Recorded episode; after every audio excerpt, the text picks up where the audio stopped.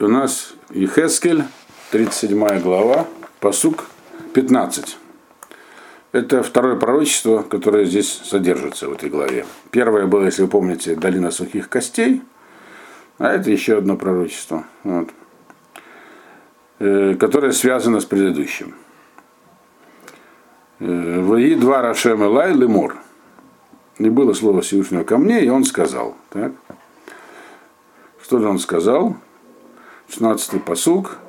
Вата бен Адам, кахлаха эцехад, кто валав, лейгуда ливне Израиль, хаверав, улаках эц эхада, кто валав ла Йосеф, эц Ефраим, выхоль бет Израиль хаверав. Ты, говорит, сын человека, возьми себе дощечку, или деревяшку, тут можно по-разному перевести. В общем, для простоты будем называть это дощечкой возьми дощечку, говорит, э, одну. Тут каждое слово важно. Одна дощечка. Вот. И напиши на этой дощечке следующие слова. Лаигуда, Ливне Исраэль, эта дощечка, она как бы относится к Иуде, то есть колено Иуды, и для к сыновьям Израиля, которые с ним вместе. Вот. То есть как бы Южное царство Иуда и все, кто к нему примыкал. Значит, возьми теперь дощечку одну, то есть имеется в еще одну дощечку, и напиши на ней, а это Есефа, который, имеет отношение к Есефу, который от, значит, отросток которого Ефраим, и весь, и весь дом Израиля, который к нему примыкал. Мы уже помним из предыдущего опыта изучения пророков, что когда пророки не просто говорят, а что-то еще должны делать, чем публично, то это подчеркивает особую важность и непреложность пророчества. То есть связанное с действием пророчества, значит, какой-то вот особой важностью и неотменяемо. Теперь, с чем это пророчество связано? То есть мы сейчас понимаем, что было две таких деревяшки, и одна из них символизирует как бы Северное царство или колено Игуды, и там есть еще другая символика, про нее мы должны будем тоже поговорить. Вот. А другая, она символизирует как бы, с одной стороны, Южное царство, 10 колен. Вот, почему она называется дощечка, которая Юсеф и отросток его Ефраима, потому что то Северное царство, как вы помните, было основано все-таки коленом Ефраима. То есть Яровам бен Навад был из колена Ефраима. А колено Ефраима там было самым главным, мощным и представительным. То есть некая такая представительство колена Ефраима, две дощечки. Теперь, э, предыдущее пророчество, если помните, да, и по тексту, и по комментариям мы знаем, что это пророчество, оно было высказано сразу, непосредственно, за, вслед за пророчеством долины сухих костей. Предыдущим пророчеством. Там, в долине сухих костей, было сказано, о чем говорилось, что вот еврейский народ, как сухие разрозненные кости, которые уже ничего не объединяет – они высохли, то есть них нет ни Торы, ни, ничего нету вообще. Вот. Почти ничего еврейского не осталось, кроме записи в паспорте. Там, ну, так я утрирую. Сейчас даже записи в паспорте уже нету. Правильно? Э, и его даже их таким чудесным образом объединит. Как объединяться. И таким, и дальше там, там прямо объясняется, к чему это все было. И в объединенном состоянии они снова вернутся в свою землю, там объединятся, и будет уже навсегда их там царство. Сразу надо задать вопрос. Если они высохли, то есть полностью лишились всего и разъединились как отдельные кости, когда они были какие-то обстоятельства, когда они знали, кто они такие, то чего вдруг, почему, что, а теперь они снова объединятся? Что, им помешает снова как бы не высохнуть? И снова не распасться на разные отдельные кости. Вот это пророчество про дощечки, оно как раз про это говорит. Как это будет, что дальше будет происходить. То есть, как это, то есть, как этот объединительный процесс, какие внутренние пружины его будут. Вот он и говорит, две дощечки, отдельные. И здесь мы заметим, речь идет не про отдельные кости, а про две группы. Две разные группы в еврейском народе ну, прежде всего, две группы нам понятно, какие были в еврейском народе. Было много в разное время, но такие самые известные нам, кстати, которых уже не было на момент разрушения первого храма, их не было во втором храме, но когда-то они были. они назывались Северно-Южное царство, Иудея и Израиль.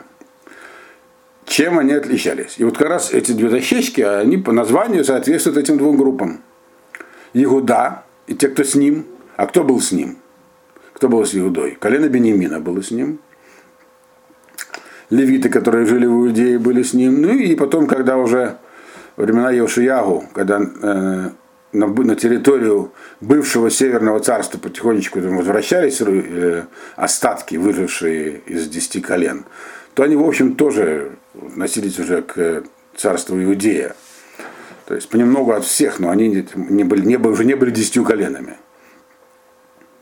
А кто был с Ефраимом? Ефраим был 10 колен, естественно. Теперь в момент, когда Ехескель это пророчество давал, от десяти колен уже остались нам только воспоминания. Э, то есть они, как мы знаем, довольно быстро там э, в, тех местах, куда их сослал э, Санхериф, они быстро там смешались, ассимилировались. Отдельные семьи остались, но в общем их уже не было. Тем более их нету сейчас. То есть какие-то их потомки, возможно, где-то мистически существуют, но как их определить, мы не знаем. Теперь, поэтому, когда говорится здесь, что вот есть некие две группы, одна из них называется Иудея, вторая Израиль, у них может быть также еще аллегорический смысл. Кстати, забегая вперед, скажу, что в этом пророчестве также как бы из него берется, и в нем, в нем как бы мелькает идея о том, что будет некий период, который называется период Машеха бен Йосефа. Э, то есть Машех из э, дома Йосефа перед тем, как придет Машех бен Давид. Это, здесь про это говорится. То есть, в чем была разница между Иудеей и Израилем? С точки зрения, скажем так, религиозной. Израиль никогда не был государством, в котором э, соблюдались законы Тора. Там были внешние признаки идолопоклонства всегда. Вот. Иногда было настоящее идолопоклонство, во времена Ахава они не, они не центральной объединяющей, так сказать, идеей и местом тогдашнего существования евреев, и так было до конца периода второго храма, был храм. Молитвы общественные, синагоги, различные постановления мудрецов по поводу шаббата, они все появились где-то в середине периода второго храма. До того времени евреи объединялись вокруг храма. Северное колено, 10 колен, они из этого объединительного процесса были полностью устранены. Они не ходили в храм. Они, как я говорю, мы бы сейчас назвали реформистами, но не в том, не, не в современном смысле. Они, потому что реформ... все равно у них была какая-то своя культовая, э, культовый аналог храма, два золотых тельца они установили. То есть, если попросту их определять, они были тем, что называется решаим, нечестивцы, в общем, по большому счету. Даже самые, так сказать, из них такие достойные, типа Егу, который сделал все, что мог, как мы было сказано пророком, чтобы истребить настоящее идолопоклонство. А по объективным, субъективным причинам он не восстановил законы Торы в царстве, которое ему досталось. За его, так сказать, э, более правильный характер он получил награду. Его четыре поколения насидел на престоле Израиля, а не три, как у всех остальных злодеев. Вот. Но не более того. Иудея же, Иудея, была царством праведным. Из этой праведности она периодически выпадала, там, как, например, при Минаше его сыне, но и возвращалась обратно. В основном, то есть там как бы Тора вот соблюдалась как положено, по закону, просто, и, и от нее иногда отходи, отходила царская верхушка, что в итоге привело к падению Северного царства, так сказать. Но они как бы были, так сказать, когда они не ходили в синагогу, так, как говорил Бен они не ходили в ортодоксальную синагогу. То есть они, у них были правильные представления, так сказать, о том, э, что такое Тора и как, и что такое храм. То есть, другими словами, Иуда, это, грубо говоря, обозначает некий, некая праведная часть народа или правильная, а Израиль означает неправильную часть народа. И так это и нужно понимать здесь. То есть здесь говорится в этом пророчестве, дальше мы сейчас когда по нему пойдем, ну, пока что мы видим только две дощечки, на которых это написано, так? то имеется в виду, могут иметь в виду прямым образом, конечно, 10 колен и колено Иуды с Бениамином, но в общем более широком смысле имеется в виду так сказать, правильные евреи, так сказать, и неправильные евреи. Вот. И они здесь будут идти, то есть две части народа. Ну, можно сказать, сегодня условно, так сказать, не соблюдающие светские евреи. Условно они, у нас нет уверенности, что именно про это здесь говорят. Но, в общем, так напрашивается это здесь. И соблюдающие Тору евреи. Вот, значит, теперь, кто упоминается первым в, этой, в этом посуке, э, в 16-м? Значит, кого, что им было написано первым? Иуда. Значит, то есть вначале говорит, возьми себе дерево, дощечку, напиши на ней имя Иуды. А потом возьми другую дощечку, и на ней напиши имя Йосефа, который от отростка его Ефраима. О чем эта очередность говорит? А, здесь в этой пророчестве будут описаны объединительные процессы. Вот как будет объединение народа проходить. То есть часть народа была изначально объединена. Иуда, он как бы некое единство в нем наблюдалось. То есть, ну, есть общность евреев всемирная, которые живут по законам Торы. Торы. Они первые объединялись. объединились. Они, в общем, более, более, более всегда как-то объединены, потому что законы Торы объединяли их. Вот. И надо сказать, что до, так сказать, начала 19 века, в общем-то, других-то евреев и не было. Аллегория, э, так сказать, Ефраима, то есть Северного царства, она стала появляться только после наполеоновских войн, грубо говоря, когда появился э, большой, так сказать, стали появляться стремительно много, так сказать, отходящие от Торы евреи. Они больше, они могли быть, появилась возможность в условиях новых исторических, нового времени, новейшего времени, продолжать оставаться евреем, не будучи значит, э, э, религиозно соблюдающим евреем. Тогда появилась такая возможность из-за того, что государство, многие, где жили евреи, провели эмансипацию, так называемую. Вот.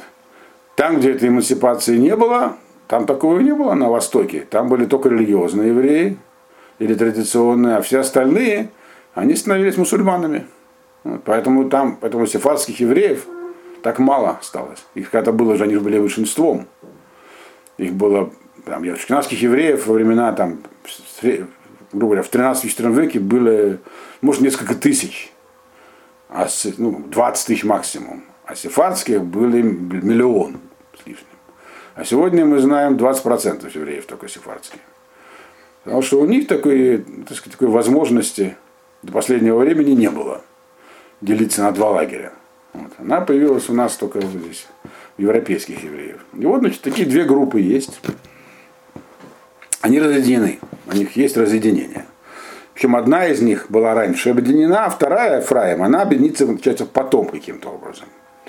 Значит, дальше читаем. Этот процесс дальше описывается, что там будет происходить. Как я уже сказал, описывается таким аллегорическим образом. 17-й посук. Векарева там и хада лихад, лиха леэд захад. Ваюла хадим боядеха. И ты приблизь их, эти дощечки, одну к другой у себя, чтобы они стали у тебя э, единым, так сказать, куском в руках. То есть возьми две дощечки, там вот, деревянные, и придвинь друг к другу. И вот они у тебя в руках будут смотреться как одна. Но ты их держишь в руках при этом. Вот. И дальше написано, в конце этого посука, в э, лахадим баедех, и они действительно станут одним в твоих руках. То есть ты возьмешь два, где там ты их там, два куска дерева, соединишь, и всем понятно, что пока ты их держишь, они соединены. А потом ты их перестанешь держать, возьмешь с краю, и они окажутся соединенными навсегда. Склеится. То есть ты должен будешь показать такой вот номер перед всем народом. Взять два каких-то там куска дерева, на которых написаны вот эти имена, соединить, потому что пока ты их держишь соединенными, понятно, что они соединены. Но самое главное, что даже когда ты их не будешь прижимать друг к другу, они останутся соединенными. То здесь описан некий процесс соединения. То есть какие-то обстоятельства, значит, что значит пророк руками держит? Имеется в виду, что Ашем их соединит. Э, мы же помним, что говорил в своем пророчестве, там, два, два пророчества назад, что говорит в, в Галуте, я сам буду вами управлять. То есть будут созданы такие обстоятельства, которые всех евреев, которые относятся к этой группе или к той группе, каким-то образом вынудят сотрудничать, объединит. Но это объединение будет искусственным. Ну, какие обстоятельства могут быть? Могут быть? Тяжелые какие-нибудь, наверное. Вот. Или другие, другие там, может, там, Первый Базельский конгресс, или когда времена катастрофы сотрудничали все друг с другом, потому что даже те, кто раньше с друг другом разговаривать не стал. Там, вот, там какой-нибудь совет по спасению в, в, в Братиславе, который был создан. Там были все ортодоксальные раввины и какие-то там вообще светские профессора и реформисты. То есть какое-то будет искусственное соединение, которое вас соединит. Но потом окажется, что это соединение удержалось каким-то образом. Вот. Значит, это не очень понятно. Поэтому он говорит так.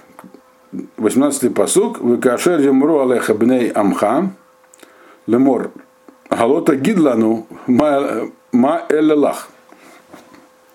И когда к тебе обратится твой народ, так сказать, имеется в виду там, в Бавеле, где э, Ехескель будет все это показывать наглядно и говорить, его спросят, а что это, ты нам не объяснишь, нам, что это все значит? Что это у тебя такое? Вот что этот фокус, который нам показал, означает? Взял две дощечки, написанные, прижал, потом раз, они склеились. Это к чему? Когда тебя спросят, что нужно будет им ответить? Э, Ашем говорит, дает инструкцию, 19-й посуг. Дабер алегем ко амар Ашем алаким, гене ани локех эт эц Йосеф, ашер бьяд Ефраим, вешифте Исраим хаверав, ванатати там, элав эц Иуда, Вааситам ла эц эхад, ваю эхад бе яди. То ты им объяснишь так, скажи им. Так сказал Ашем, вот, я возьму, я беру дерево Юсефа, которое отростком которого является Ефраим, значит, будем условно его называть деревом Юсефа Ефраима, так? И все другие колена Израиля, которые с ними. И значит, присоединяю к нему дерево Иуды. И тут не сказано все, кто с ним. Иуды, потому что там единство уже было. Вот эти, те, кто с Иудой, то есть евреи Торы, были объединены к тому времени уже более или менее. То есть это называется просто деревом Иуды. И сделаю их одним деревом. Вот.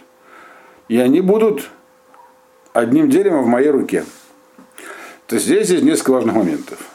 Он говорит, что, собственно говоря, то, что видели, то я и сделал. Я беру дерево Юсефа и присоединяю к нему дерево Иуды. Другими словами, можно спросить, а что он им объяснил?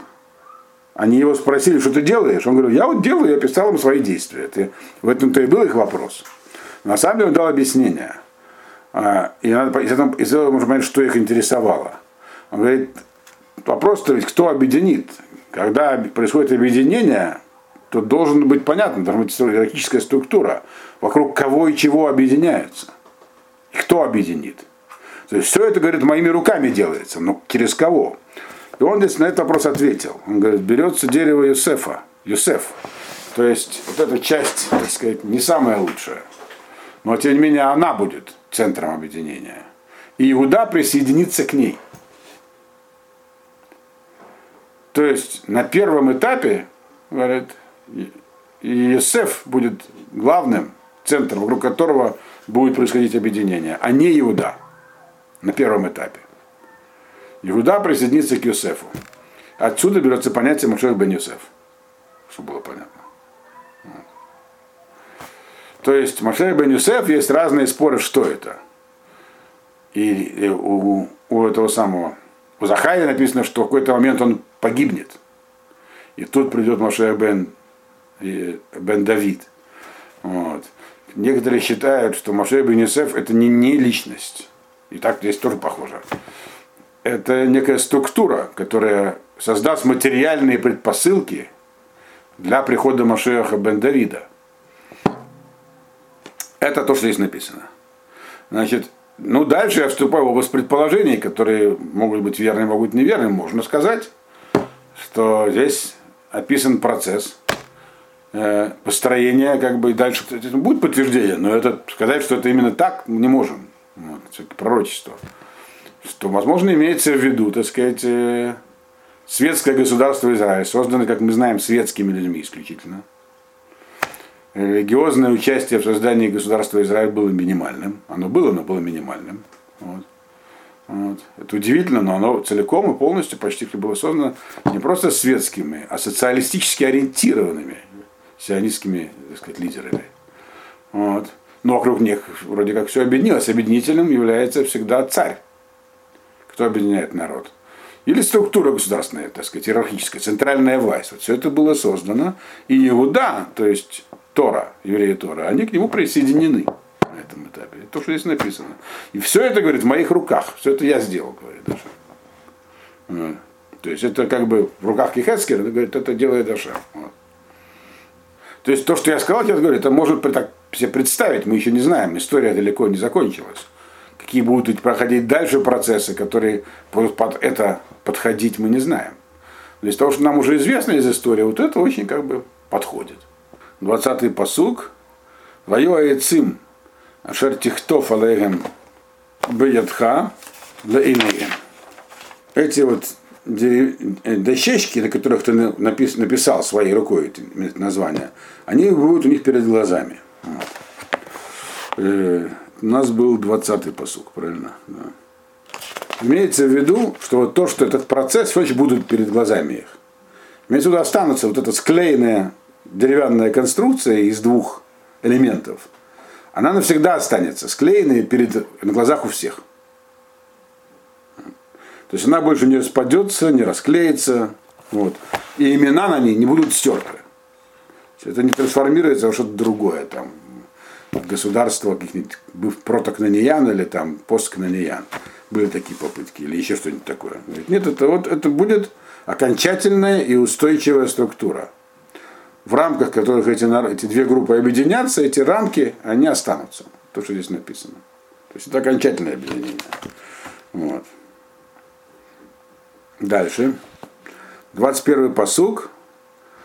«Э, Ведабер элеем, коамар Ашем Луким, ене они лукех эт бне Исраэль, мебен агуим, ашер алхушам, векибацти отам, мисавив, вегевети отам, эль адматам. Значит, 21 посука начинается как бы объяснение дощечек. То есть до сих пор он им показывал дощечки и объяснял в самых общих чертах, что они знают. А теперь, значит, а теперь идет более детализированное объяснение, собственно, о чем это пророчество. То есть, чтобы не возникало вопросов. Пророчество может быть о чем-то другом. Нет, оно вот об этом, объединении, на, на, об, о, о геуле, об избавлении. Поэтому он здесь говорит 21 посук. И до конца главы это объяснение. Э, то есть еще 8 посуков. Да. Э, и говори с ними, то есть народу говори, объясняй. Так сказал Ашем, Бог, вот я возьму, я беру сыновей Израиля, забираю их из среди народов разных, которые куда ни, тех, куда они ушли туда, к этим народам. Вот. И соберу их э, из, из всех окрестностей, и приведу их на их землю. То есть речь идет так же, как в долине сухих костей, про то, что на евреи будут собраны и придут в свою землю. То есть это объединение дощечек произойдет не в Галуте. Оно произойдет, по крайней мере, завершающий этап на, земле, куда я их приведу. Я приведу и тех, и других здесь написано. И Иуду, и Израиль. Интересно, что Захария в, э, в своем пророчестве, когда там он описывает войну Гога и Магога, здесь тоже будет про это. Значит, он пишет, что вот эти вот э, Израиль, 10 колен, они проявятся на самом последнем этапе этой войны. Э, они там вообще окажутся в, э, составе войск Магога. И тут вдруг они поймут, что они из 10 колен, и поменяет стороны. Хотя туда пришли воевать не с евреями, они туда придут воевать с, с местными, которые живут вокруг евреев, вот, по, так по пророчеству Захарии. Это война между Гуим и Амим, если по-простому, по между Европой и если сказать, исламскими странами Ближнего Востока, так пока там Мальмем объясняет. Но там окажется, так сказать, 10 колен. То есть это под, под эту схему тоже подходит, кто такие 10 колен. Вот. Так вот, Значит, я, говорит, все еще, вся эта вот ситуация, аллегория с дощечкой, это все про то, как народ будет возвращаться в землю, как я их верну точнее. Подробности какие? 22-й посуг. Вайсетему там легой хад, барец, Бегаре Исраэль, у мелах и хат и е лекулам, лемелах, лемелах, вело и е од. Лишной гаим, вело ехацу од, лиште мамлахот од. Я, говорит, их, вот теперь объяснять, почему это две дощечки, объединенные в одну. Я их сделаю единым народом в земле, в горах Израиля. А помните, слово горы означает сейчас населенные пункты. Вот. То есть не где-нибудь э, в еврейской автономной области, не в Химьярском царстве, где было когда-то еврейское государство, не в степях, так сказать, э, на юге России, где было э, там, хазарское государство, там тоже было, были евреи. Вот. Нет, говорит, у себя, в земле Израиля, сделаю их. Вот. Э, и будет у них один царь, то есть они будут под единым управлением для, у всех. Вот. И будет, потому что мы понимаем, что объединение как бы без, объединяющего, без объединяющего центра, без какой-то структуры объединяющей невозможно. И не будут они больше двумя народами. То есть как-то начнется такая объединительные процессы пойдут в народе. Вот. Не могу сказать, что они сегодня прямо так уж прямо сильно видны, но что-то такое напоминающее есть. И не будут они больше разделены на два царства. То есть главное, что это у нас будет один, единый, так сказать, конгломерат государственный какой-то будет. Вот. Ну, пока что есть, слава Богу. Да Бог и дальше будет. 23-й посуг. Но это все хорошо, это государственное так сказать, образование, объединение, политический процесс. Этот, он написан во всех пророчествах, что он такой будет. Без него никакое другое, невозможно никакое объединение. Вот. Дальше 23-й посуг. Вло и тому от Бегилулейгем, Убашикуцейгем, Убехоль Пшаигем, Вогашайте там Миколь Машватейгем, Ашерхату Бегем, Ватигарте там, Ваюли Лаам, Вани Елаем Лелоим. Здесь описан процесс духовного возрождения. И на него надо обратить внимание, что, про то, что здесь сказано, а самое, что здесь не сказано. Вот. И на самом деле, может, в Хескеле уже, это уже было описано, такого рода, так сказать, такой вот духовный процесс. Значит, но каждый раз какие-то новые черты. И больше они не будут скверняться их всякими пакостями, имеется в виду окружающих языческих народов, и мерзостями, а это просто идолопоклонство имеется в виду значит, и всеми кими их э, не будут совершать всякие прегрешения, и поселю я их, им в Огошате, вот там и спасу я их, точнее, из всех мест, где они проживали, потому что они грешили там. То есть имеется в виду грешили, потому что проживали там. И очищу их, и будут ли, и будут они мне народом, а я буду им Богом. Что здесь написано? Здесь написано, что я избавлю народ от тлетворного влияния окружающих э, их других народов, э, их, так сказать, духовного влияния и, главным образом, религиозного. Здесь говорится про Геулеем, Шикуцеем. Геулеем это идолопоклонство, Шикуцеем это всякие нехорошие обычаи народные, может быть, какие-нибудь там национальные. Вряд ли имеется в виду обычай есть индейку, так сказать, день благодарения э, в Америке, а какие-то такие более неприятные обычаи, их много в разных местах. Э, значит, которые воспринимают всегда. Э, и я это все это избавлю. Как избавлю? Заберу оттуда просто. То есть заберу я их всех мест, где они жили, потому что само себе проживание в этих местах их портит евреев. Поэтому я их оттуда заберу. И они больше ничего такого плохого, как эти, то, чему там научились нехорошему, делать не будут. Я их очищу таким образом.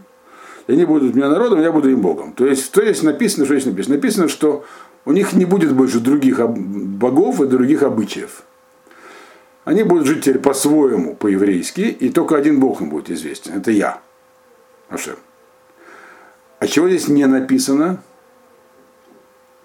Здесь не написано, что они будут соблюдать законы Торы на этом этапе. Написано, что они не будут делать, но что они будут, станут прямо сразу исправиться и станут жить по законам Торы, здесь не написано.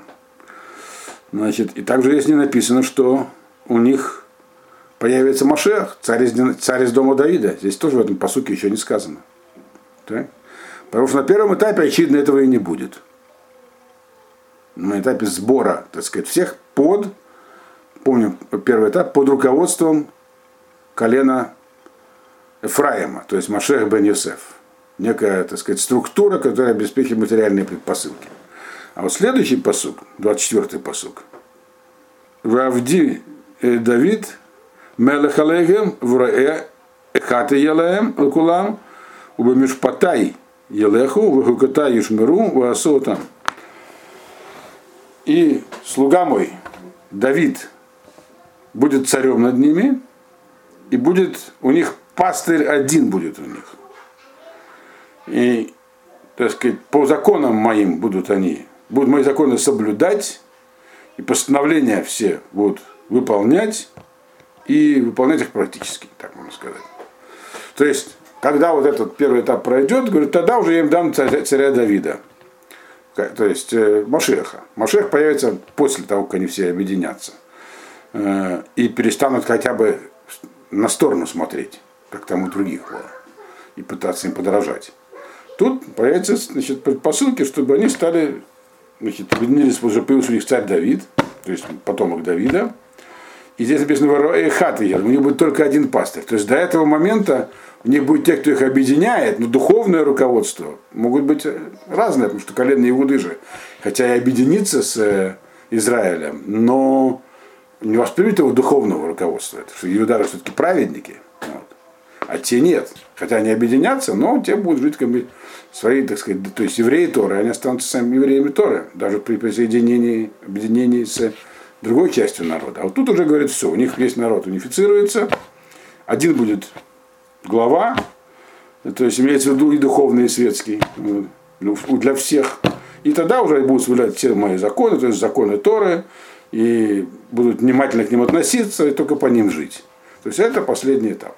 То есть на последнем этапе мы видим, поменяется власть она уйдет от Машеха бен, Давид, бен Йосефа и перейдет к Машеху бен Давиду, то есть к тому самому Машеху, которого мы ждем. Может быть, это то, что имел в виду Захарик, когда что в процессе всех этих перетрубаций Машех бен Йосеф умрет. Там у него описано в его пророчестве Захарии процедура, как его будут оплакивать. Дальше. 25-й посуг. Вуешу Агарец, Ашер Натати Лавдила Яков, Ашер Ешуба Авотейхем, Вуешу Алега, Гему Внейхем Увней Бнейхем, Адолам, Вадавит Авди, Насилагем Леолам. И будут, будут они сидеть на земле, то есть поселиться на земле, которую я дал слуге моему Якову, на которой сидели отцы их. И будут сидеть на ней, то есть жить на ней, они и дети их, и дети детей навсегда. И Давид, слуга мой, будет главой их навсегда. Здесь не сказано много головой. То есть какая, будет, какая будет система, так сказать, э, политическая, не, не уточнено. То есть и будут они значит, сидеть, имеется в виду следующее. То есть то вот это вот процесс объединения и окончательного утверждения, так сказать, структуры народа, он не будет временным. Это уже будет окончательная, так сказать, э, э, ситуация. Э, и, и будет, это скажешь, они будут жить на земле, которую я дал своему, э, так сказать, слуге Якову. Яков получил наследство безграничное, то есть там большие границы земли. То есть земля это станет больше, другими словами и также на той земле, которую получили их отцы. То есть мы знаем, что в принципе земля, которая была заселена, практически она была меньше, чем та земля, которая была обещана. То есть э, только какой-то этап написан. На это они будут, эти земли будут жить, они, их дети, дети детей и так далее. И все, то есть это будет навсегда, и Давид, то есть руководство из дома Давида, Машех, он будет навсегда. То есть уже никто его не отменит. Ни землю не отберет, ни э, структуру власти не отменит.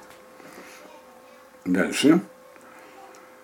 26-й посук. Вы карате лагем брит шалом, брит олам, и е отам ванататим, вербете отам, ванатати это мигдаши, бетохам. Э, это у нас был какой посук? 26-й. Заключаю с ним союз о мире, вечный союз будет с ними, и дам я его им, этот союз, и увеличу я их, и дам им мой храм среди них навсегда. Что здесь говорится? Значит, здесь говорится две вещи про, про вечный союз. Ну, во-первых, важно, что здесь говорится, что ну, когда народ объединяется, то как бы не разъединиться? Всегда находятся другие мнения. Они говорят, нет, будет вот царится мир. Мир между людьми и Богом, и мир между людьми и людьми. Вот. То есть это такое будет, такая будет ситуация в земле, которую я буду контролировать.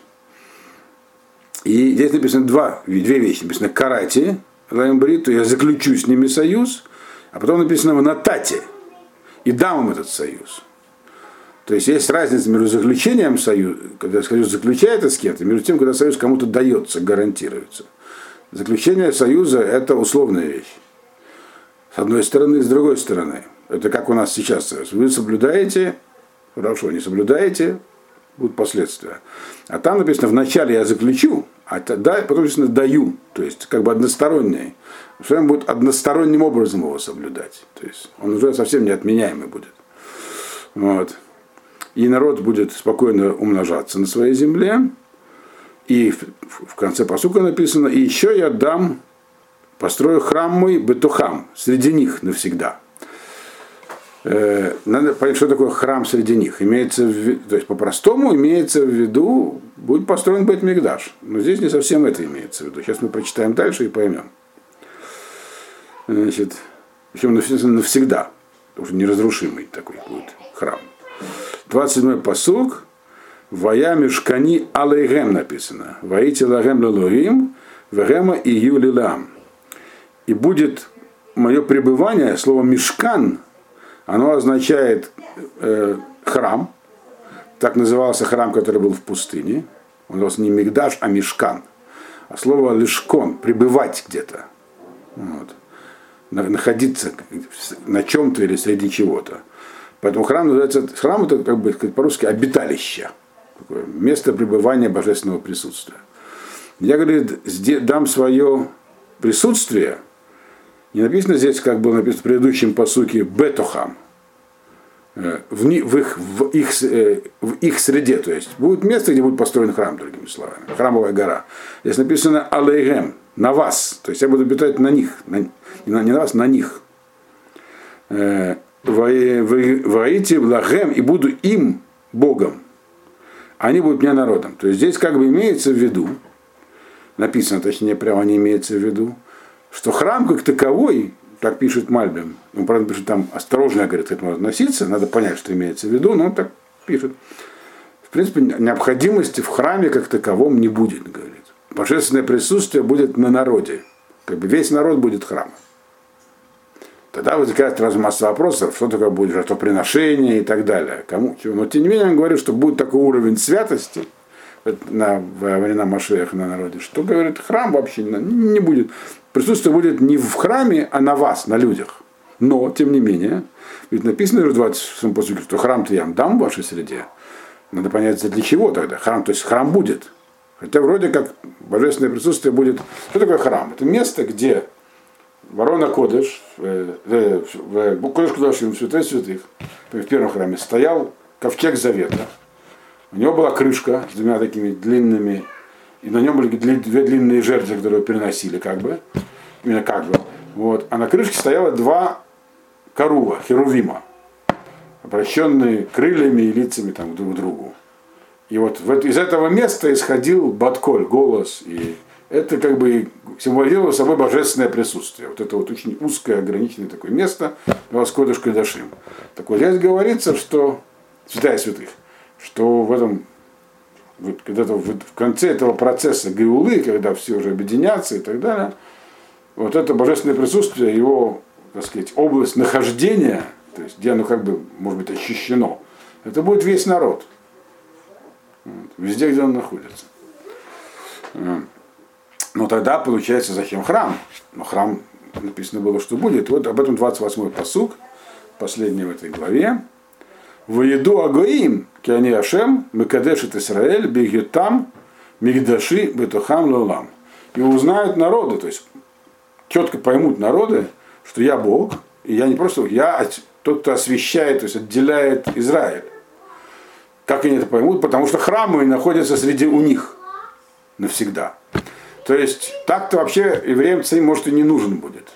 Но народ должны иметь перед глазами так сказать, четкий символ. Храм. Храм находится у евреев. Вот. Настоящий такой храм, здание, куда можно жертвы принести. Говорит, для этого будет храм в основном.